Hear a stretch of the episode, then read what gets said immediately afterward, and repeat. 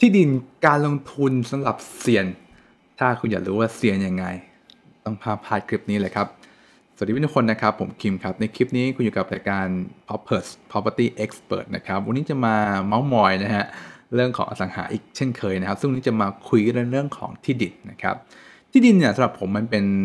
อสังหาประเภทที่ค่อนข้างแอควานที่สุดแล้วกันนะ ปราบเซียนที่สุด แล้วก็สามารถสร้างเงินสร้างกำไรได้มากที่สุดนะครับ เพราะอะไรถึงเป็นแบบนั้นครับ ต้องบอกว่าที่ดินเนี่ยนะครับ มันจะมีความหลากหลายกันเอาตั้งแต่ตอนเริ่มซื้อนะ มีความหลากหลายนะครับ ไม่เหมือนคุณซื้อบ้านนะ ซื้อบ้านเนี่ยมันก็จะมีอะในหมู่บ้านกับนอกหมู่บ้านถูกไหมฮะเออซึ่งมันก็คงไม่มีใครไปสร้างบ้านหลังภูเขาที่ไกลๆถูกไหมคือนั้นความหลากหลายของเรื่องโลเคชันเรื่องทำเลเอง ภูมิทัศน์ภูมิศาสตร์เองเนี่ยมันจะไม่ค่อยหลากหลายเท่าไหร่นะครับแต่ที่ดินเนี่ยนะครับมันจะมีทั้งที่ดินในเมืองนะครับในซอยนะฮะกลางเมืองนะครับขอบเมืองนะฮะหรือแม้กระทั่งเกษตรกรรมนะครับชานเมืองโรงงานใช่ไหมหรือแม้กระทั่งหลังเขาหลังป่า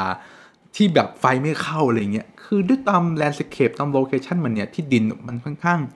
หลากหลายมากนะครับ และกลยุทธ์การลงทุนหรือการวางแผนการลงทุนเนี่ยมันขึ้นอยู่กับ location ด้วยนะครับ เพื่อเห็นภาพคร่าวๆเนี่ยว่าการลงทุนอสังหาเนี่ยคุณต้อง relate หรืออ้างอิง หรือเชื่อมโยงกับเขาเรียกว่าวัตถุประสงค์หรือคุณประโยชน์ของมันครับ อสังหาประเภททำได้แค่อยู่อาศัยครับ อสังหาประเภททำได้แค่ขายของนะครับ หรือว่าอสังหาประเภททำได้เพียงแค่ทำเกษตรกรรม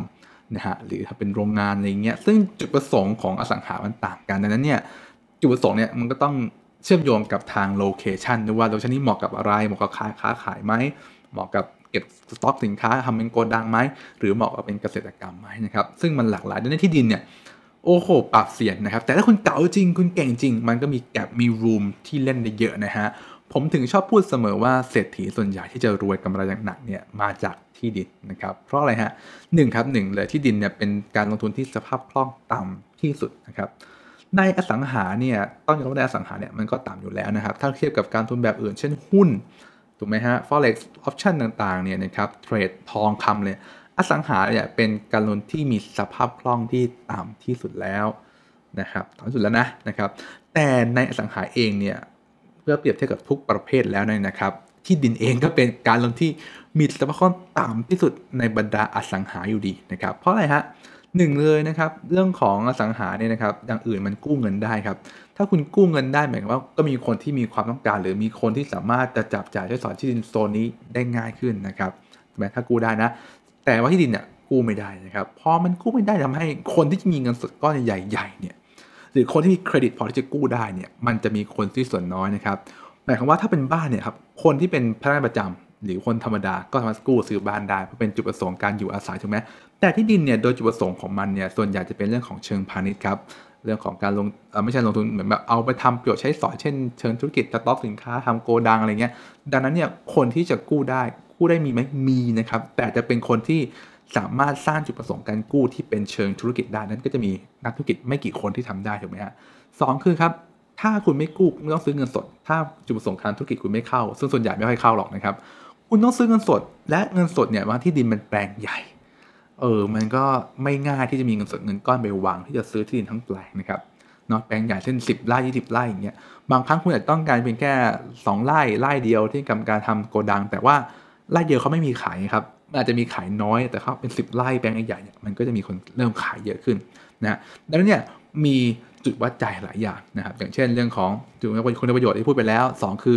สภาพคล่องที่ต่ำนะครับ แต่ครับแต่ที่ดินเป็นการลงทุนหนึ่งที่สามารถที่จะเพิ่มมูลค่าได้สูงที่สุดครับ เพราะอะไรครับจำได้ไหมครับว่าที่ผมบอกยิ่งทรัพย์สินแบบไหนที่มีสัดส่วนของที่ดินเยอะ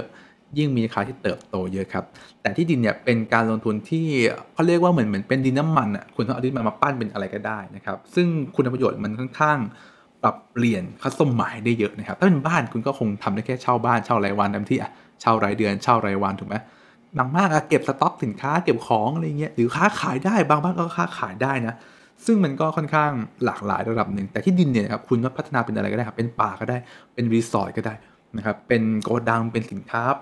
เป็นที่จอดรถคือมันด้วยจุดประสงค์มันหลากหลาย แล้วคุณยังไม่ทำโครงสร้างอะไรเลยเนี่ย มันเพิ่มมูลค่าง่ายนะครับ แล้วก็แค่เอางี้แค่คุณถมดินอะราคาก็เพิ่มแล้วถูกไหมไม่พอแค่คุณเอาไฟเข้าเอาน้ำประปาเข้าราคาก็เพิ่มแล้วนะครับ หรือไม่ครับคุณทำสิ่งก่อสร้างง่ายๆเช่นเป็นเพิงเก็บรถจอดรถก็ราคาเพิ่มแล้วนะครับคุณคุณรู้ไหมครับว่าแค่ที่ดินเนี่ยคุณแค่วางเสาเข็มลงไปหรือคุณก่อสร้างลงไปเนี่ยมูลค่าที่ดินมันเติบโตขึ้น 30%ไปแล้วนะครับ เออหมายความว่าแบบมันเพิ่มมูลค่าง่าย มันจัด ภูมิทัศน์อะไรมันง่ายหมดมันออกแบบอยู่ที่ความครีเอทีฟเลยคือมันหลากหลายนั่นเนี่ยคนที่เป็นเซียนเนี่ยจะชอบเล่นที่ดินมากนะครับเดี๋ยวผมเล่าเคสคนหนึ่งนะเป็นเคสของลูกศิษย์ของผมนะครับเขาซื้อที่ดินเมื่อประมาณ 10 15 ปีที่แล้วนะครับเป็นที่ดินแถวริมแม่น้ำแถวภาคเหนือนะครับเป็นแม่น้ำใหญ่ๆผมไม่รู้ว่าชื่ออะไรจำไม่ได้แหละนะครับซึ่งแม่น้ำเนี่ยนะครับเขาซื้อไปประมาณ 10 14 ไร่นะครับแล้วเขาก็ซื้อไร่ละ 1 ล้านบาท ก็ประมาณ14 ล้านในสมัย 20 10กว่าปีแล้วก็คือเยอะนะแพงไม่แพง นะครับ แล้วเขาทำอะไรฮะเขาก็เปลี่ยนพื้นที่นะครับทำเป็นสนามหญ้าสนามกอล์ฟพัดกอล์ฟเล่นอะไรเงี้ยสิบกว่าไร่นะครับ ตอนนี้เนี่ยนะครับเพิ่งขายไปมาปีที่แล้วครับขายไป 200 กว่าล้านนะครับ ก็ตกไร่ละสิบกว่าล้านนะครับเออไร่ละสิบล้านประมาณนี้นะครับ ซึ่งโอ้โหกำไรกี่เท่ากำไรเยอะมากเลยไหมฮะหลายเท่าเลยถูกไหมครับ ดังนั้นเนี่ยคุณเห็นไหมครับว่าที่ดินเนี่ยมันเพิ่มมูลค่าได้สูงเป็นแบบ 10 เท่าได้เลยนะครับ แต่ แต่นะครับมันต้องมีการปรับปรุงและต้องถืออดทนรอหน่อย แต่ถ้าคุณรอได้โอเคเลยนะครับ จุดประสงค์ที่เป็นข้อเสียหนึ่งครับของที่ดินนั่นคือสภาพคล่องต่ำและนะครับ และตอนถือเนี่ยมันไม่ค่อยปันผลเท่าไหร่นะครับ อย่างเช่นพี่คนนี้ที่ซื้อเขาบอกว่าเขาอะเป็นเหมือนเป็นแลนด์ลอร์ดเก่าๆ ซึ่งส่วนตัวเขาไม่ได้มีธุรกิจอะไรเขาก็เป็นทำงานราชการบ้างทำงานประจำบ้าง แต่ เงินที่เขามีเขาจะลงทุนในทรัพย์สินนะอันนี้เป็นสไตล์ของครอบครัวเขานะครับ ซึ่งตอนที่ถือที่ดินนี้ประมาณสิบกว่าปีเนี่ยคือถ้าคุณมีที่ดินแปลงเนี่ยคุณคิดว่าคุณเป็นคนรวยไหมดูก็ดูมันจะรวยถูกไหมแต่ว่าเขาบอกว่าเขาอะฝืดเคืองเหมือนกัน เพราะว่าเงินมันจม แล้วอยู่ตอนถืออยู่เงินก็ไม่ได้ได้อะไรหมุนเวียนขนาดนั้นมันเลี้ยงไม่ได้หรอกที่จริงที่ดินราคา